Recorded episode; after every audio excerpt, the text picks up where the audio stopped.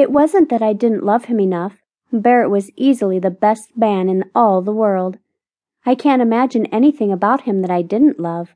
He was sweet and romantic, but don't think that means he was some kind of pansy asked nothing.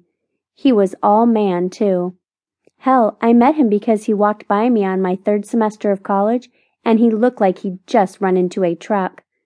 I was a nursing student and kind of a mothering type, so I stopped and made him sit down and fussed over him. Turned out he was the star of the college boxing team. He made all the corny, you should have seen the other guy comments, and I think I started to fall in love with him right then. I loved Barrett as much as any woman ever loved any man. He was everything to me, my hopes and dreams and joys all wrapped up in a perfect package. That's why there was no question about it.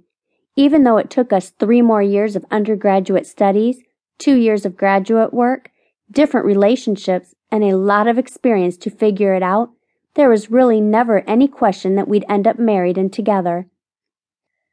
The fact dawned on both of us shortly after I got my LVN and he got his master's degree. I was staying put to get my RN license. While we had coffee at the campus coffee shop, he told me he was heading to the East Coast to get his PhD. It was like being hit by a truck. We'd never kissed.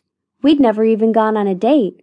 Nonetheless, at that moment, I realized I was desperately in love with Barrett, and the thought of him moving away was enough to make me burst into tears right then. I started sobbing like some kind of baby, and instantly he was at my side asking what was wrong. I'd cried in front of him before, but it was never like this. Just stress and studies or when I found out my dog had died back home. Stuff like that. I think he thought that was the situation for me, some kind of stress or a tragedy. Then I blurted out that I didn't want him to leave. Through my tears, I could see his face change.